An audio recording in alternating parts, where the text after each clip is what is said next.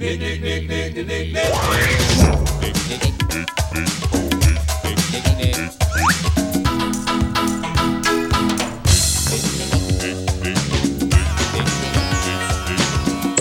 Yeah. Kick it.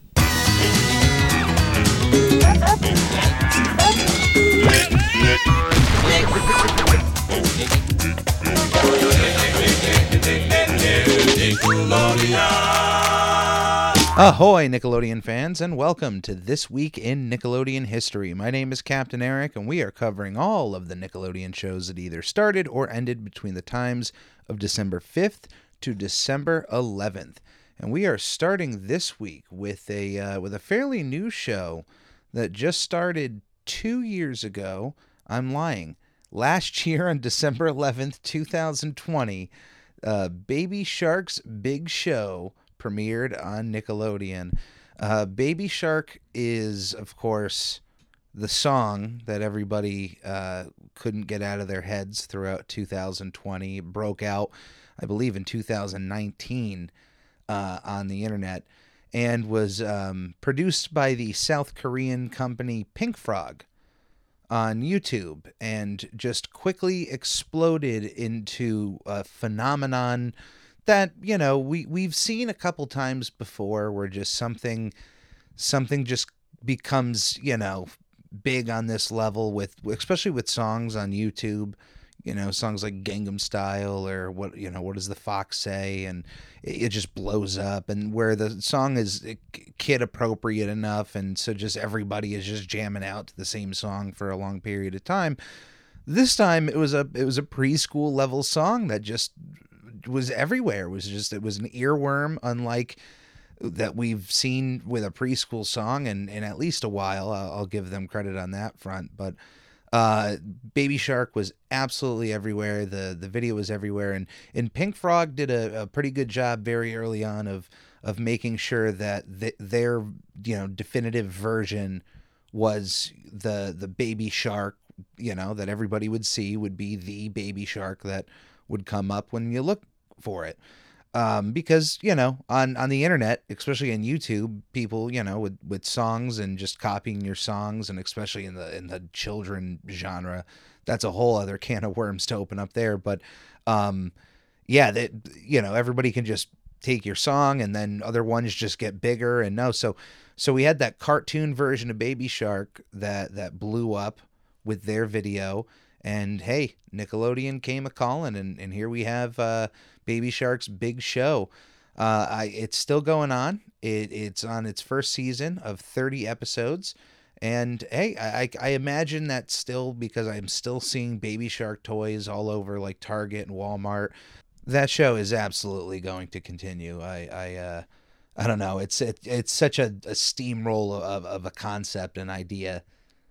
It it's yeah it we don't have to worry about that ending anytime soon. That that Baby Shark song, I get over it. It's a it's a good decent song. We can all enjoy Baby Shark once in a while. Um, five years ago on December ninth, twenty sixteen, Albert premiered on Nickelodeon. Directed by Max Lang, Albert was one of their uh, uh actually their very first uh, original animated movie. Wouldn't you believe it? And all this time, Nickelodeon... Now, you know, Jimmy Neutron was a theatrical movie, but they never had an original I P uh, animated T V movie. And here we have Albert, um, a, uh, a Christmas movie starring Bobby Moynihan as the titular Albert, a, uh, a very small, meek Douglas fir tree who dreams of becoming the uh, the centerpiece Christmas tree in New York City, uh, the the uh, Empire City in, in the movie. But I mean, we all know when you think of like what's the grandest Christmas tree, and you think of the one in Rockefeller Center. So, uh, but yeah, I, I have actually never seen this movie. I I adore Bobby Moynihan to death. I love his work. Uh, I'm gonna give this a watch one of these days, because I'm also seeing Uh, the likes of Tom Kenny and Rob Riggle on the cast, John DiMaggio. I'm there. I'm sold. So uh, I'll have to check out Albert. Definitely. You know what? We're in the month of December. I'll let you know within the next uh, few weeks how it is. I uh, I'll I'll make sure of that. Eight years ago, on December seventh, two thousand thirteen, the Fresh Beat Band finished its run on Nickelodeon. Created by Scott Kraft and Nadine Vandervelde, the uh, Fresh Beat Band was uh, a, a bit akin to the Wiggles, and maybe they, they, you know, maybe they don't rock that comparison, but it, it's a it's a band made for kids.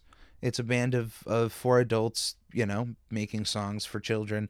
And they did a wonderful job. Three seasons, sixty episodes, plus a standalone special. And then the characters would then go on to uh, be animated into a spinoff called Fresh Beat Band of Spies. So we have a successful franchise here on, on their hands. Uh, I I don't obviously see the the Fresh Beats having the same longevity as the Wiggles, but uh, that's I think that's a one and only type type deal. Uh, they, there'll always be children's bands out there, and uh, that kind of work, and especially the concerts they put on, the the grind. I've seen it, I respect it, and uh, it's not easy. It's it's not easy, not easy work. Uh, nine years ago, on December eighth, two thousand twelve, How to Rock premiered. No, finished its run on Nickelodeon. Created by Jim O'Doherty, the show ran for one season of twenty-five episodes. Twelve years ago, on December eleventh, two thousand nine, Nickelodeon held their first annual Halo Awards, uh, the uh, annual award shows that were on Teen Nick that we went over actually a few weeks ago, a few episodes ago, were the were the final Halo Awards. But Halo here stands for uh, Helping and Leading Others, and it was an award show uh, started by Nick Cannon that was designed to honor five different teenagers around the country who, uh, you know, usually in, in at a high school level, usually seniors or, have, you know, just started college, and just these individuals sacrifice so much to better the lives of others, and and this was a night to honor them. And it went on for, you know, quite a few years, and and was hey was you know Teen Nick's big annual shindig, and I applaud that. I, I love the concept. Um, it's a shame that it ended, and there's certainly, I think, ways that there, this kind of work should continue. I mean, people, uh, as someone who feels like they give out a lot as a person, um, being honored, like even just if it's once a year, trying, you know, giving people their due, that's, that's, it's a great feeling. Think about it yourself. When somebody acknowledges the work you've put in, the extra work, or, or just, you know, the, the, quality that you put into it, when when somebody acknowledges that, it's the best feeling in the world. Whether you're an artist, whether you're a student, whether you're a, a, an employee, or just any any part of life, you know, just that, hey, you did a good job. Yeah, hey, and, and some people don't need that, and some people can know their stuff and don't need the acknowledgement, and and certainly there are teens out there probably sacrificing themselves who just absolutely don't need this award show acknowledgement. But hey, um, each each teen was presented with ten thousand dollars to further their education, and then another sum of money for a charity of their choosing. And and I hey, that's uh that's all awesome. I'm glad they uh glad they were able to do that. On December seventh, two thousand eight, thirteen years ago, uh, the Rugrats Preschool Days finished its run on Nickelodeon. The uh, the Rugrats Preschool Days was a concept for a spin-off show that took Angelica and Susie, um, aged them down a bit to have them back in preschool, uh, bring down a few other all grown-up teenagers down to the preschool level, and and build a spin-off. Um, the the big real downfall, though, in my opinion, just was the animation style. They really try they really tried changing it up, and it you know. If you even saw the character designs, you would see, like, I know that's Angelica, but it doesn't look like Angelica. And there was just something about the show that, that kind of felt off. Uh, it, it was only made for four episodes. It was created by Arlene Klasky and Gabor Csupo, the, the creators of of Rugrats, uh, although Rugrats was also co-created by Paul Germain. Uh, and of course, he, after he had stepped away, was not really involved with any of these other future Rugrats projects. Um, these these episodes actually first released alongside the Tales from the Crib series of Snow White and Three Jacks and a Beanstalk, the straight-to-D V D uh, Rugrats projects. Uh, they would eventually make their uh, premiere on Nickelodeon between the times of November sixteenth, two thousand eight to December seventh, two thousand eight. And check this out. All of those new episodes aired at six a.m. This was not a show that Nickelodeon was looking to promote. They aired it at a very early time. I, I don't know, um, you know, obviously due to contracts, they probably had to air it at, at some point and just chose a very, uh, you know, a very quick time to just toss it out there and, and had it sink. But hey, it, we, you know, we, we have to look back on it. It's, it, it's, if you've never seen it, definitely worth a watch. Um, thirteen years ago, on December sixth, two thousand eight, Random Cartoons premiered on Nicktoons Network. Created by Fred Seibert, Random Cartoons ran for one season of thirteen episodes made up of thirty-nine segments. Random Cartoons is very much a, uh, a sister show to Oh Yeah Cartoons. It's a, it's a collection of shorts.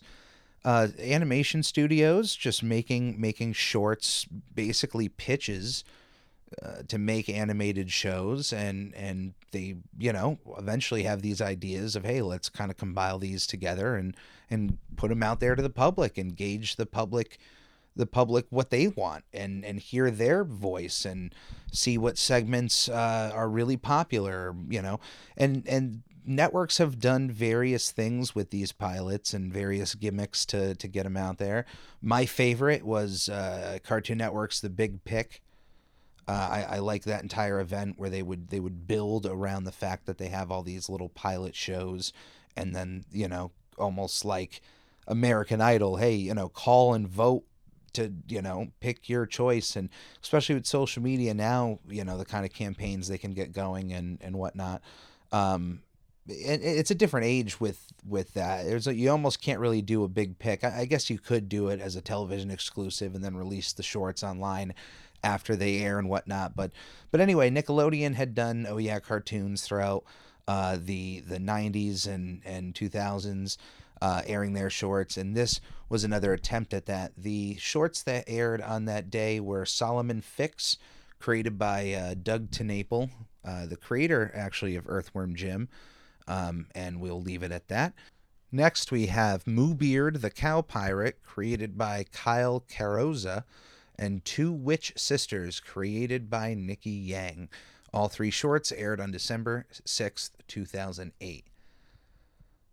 thirteen years ago, on December fifth, two thousand eight, we had the television movie Merry Christmas, Drake and Josh. Uh, uh, a year after the Drake and Josh T V ended, the twosome decided to get together and make a Christmas movie, uh, realizing that they never really had a proper Christmas episode throughout the show. And and honestly, a Christmas movie is, is a really good reason to get the gang back together and, and get everybody, you know, to make one more Drake and Josh outing. I Drake and Josh is one of my favorite live-action Nickelodeon shows. It's, it's up there in the top three, and... Uh, this T V movie, probably my favorite out of their T V movie outings. There was the uh, uh, the one where they went to, to Hollywood, uh, The Big Shrimp, and Merry Christmas, Drake and Josh. I think this was the best one.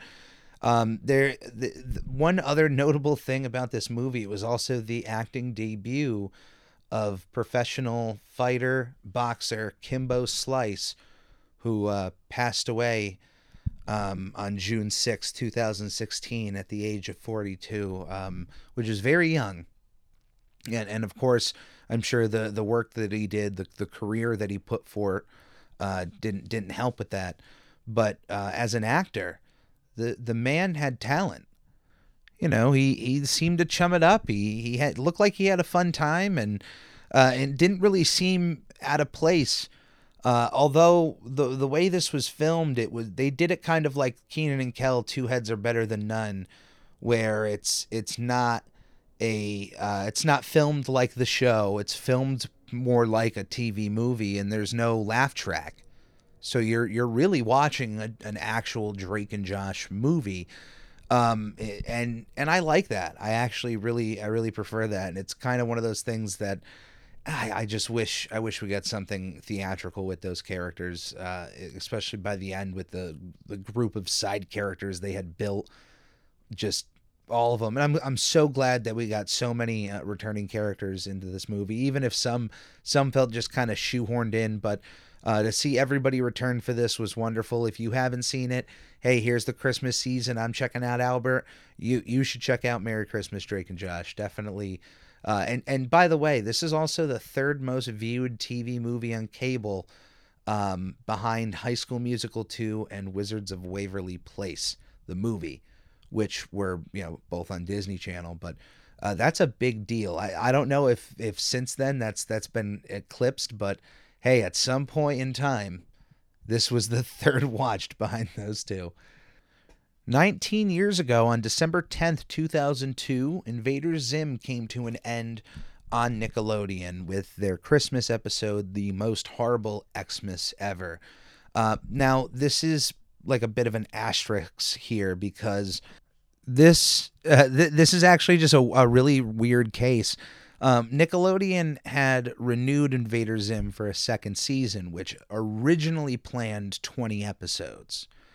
Um, but soon after, you know, their announcement, you know, in, in August two thousand one, they announced the twenty episode second season.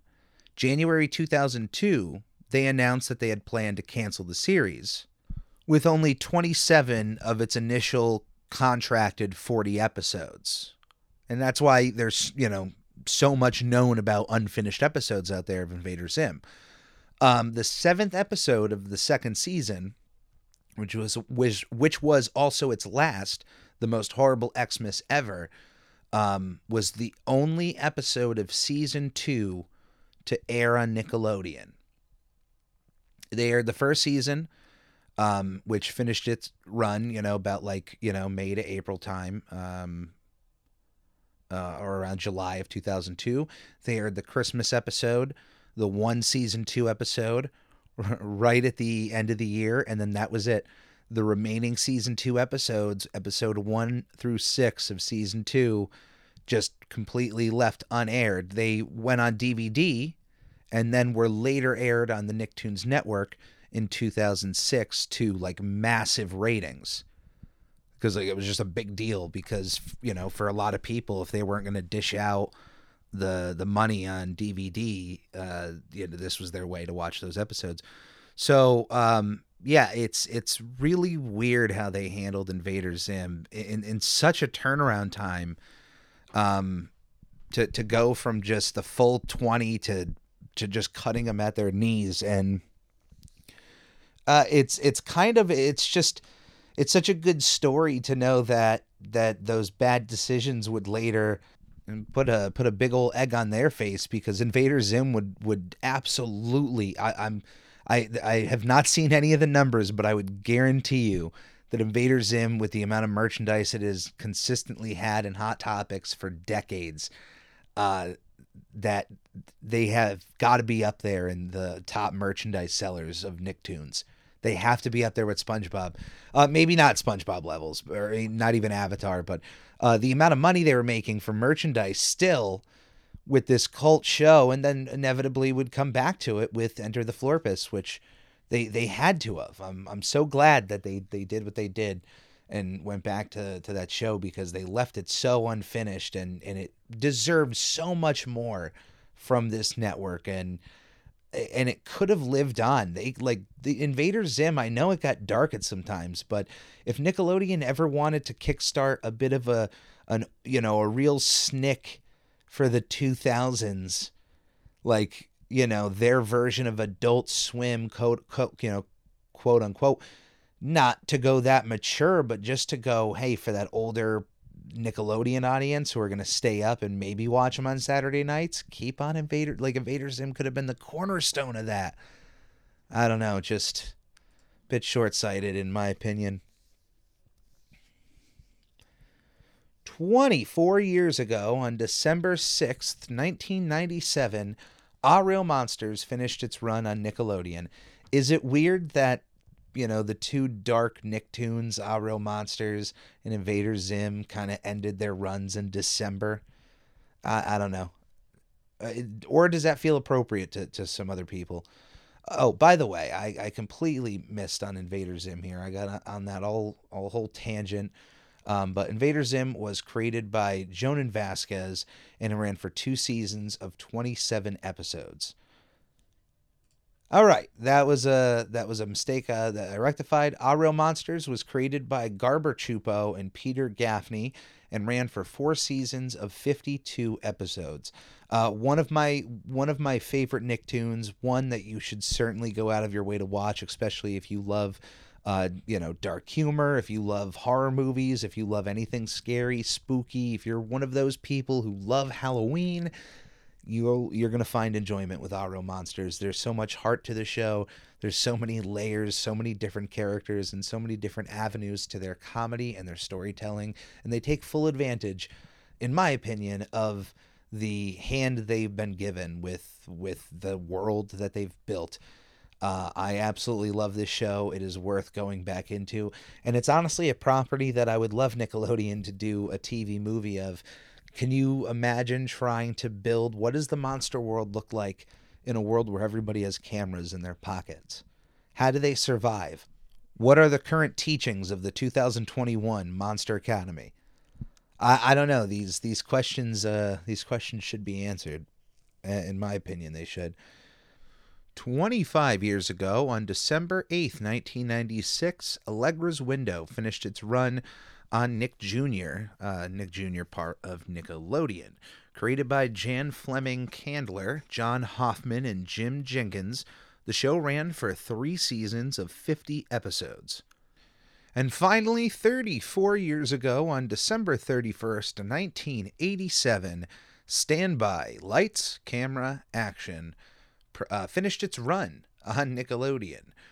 Presented by Leonard Nimoy, uh, of course, no, best known as Spock from Star Trek, um, the show looked through the different stages of production through various motion pictures and interviewed different film crew members. And honestly, this is something I would have been watching if I was a kid. I was really into the filmmaking process at an early age and, and always enjoyed Uh, you know, learning about the various methods about how movies are done.